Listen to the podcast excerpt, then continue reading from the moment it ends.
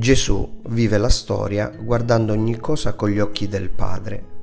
Un giorno dalla sua eternità il Padre vide il nulla. Fuori di lui non esisteva alcuna cosa. Vi era dinanzi a sé un universo senza universo. Questo videro i suoi occhi di luce. La differenza tra Gesù e i suoi discepoli è in questa visione. Vedere con gli occhi di Dio e vedere con gli occhi della carne non è la stessa cosa. Gli occhi della carne vedono l'esistente, gli occhi di Dio vedono la non esistenza come già esistenza.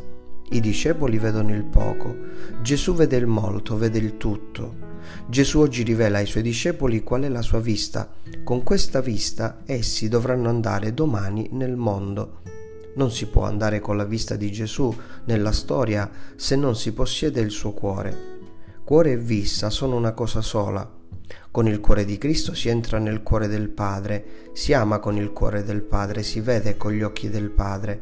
Se però non si ama con il cuore di Dio, mai si potrà vedere con i suoi occhi. Per ogni discepolo di Gesù, la vera moltiplicazione dei pani non è solo l'Eucaristia, ma anche quella del suo corpo e della sua vita.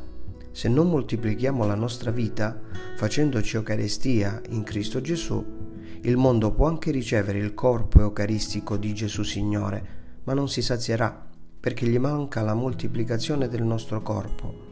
Ognuno dovrà nutrirsi del corpo di Cristo e il corpo di Cristo è formato da una duplice Eucaristia, di Cristo e del cristiano in Lui.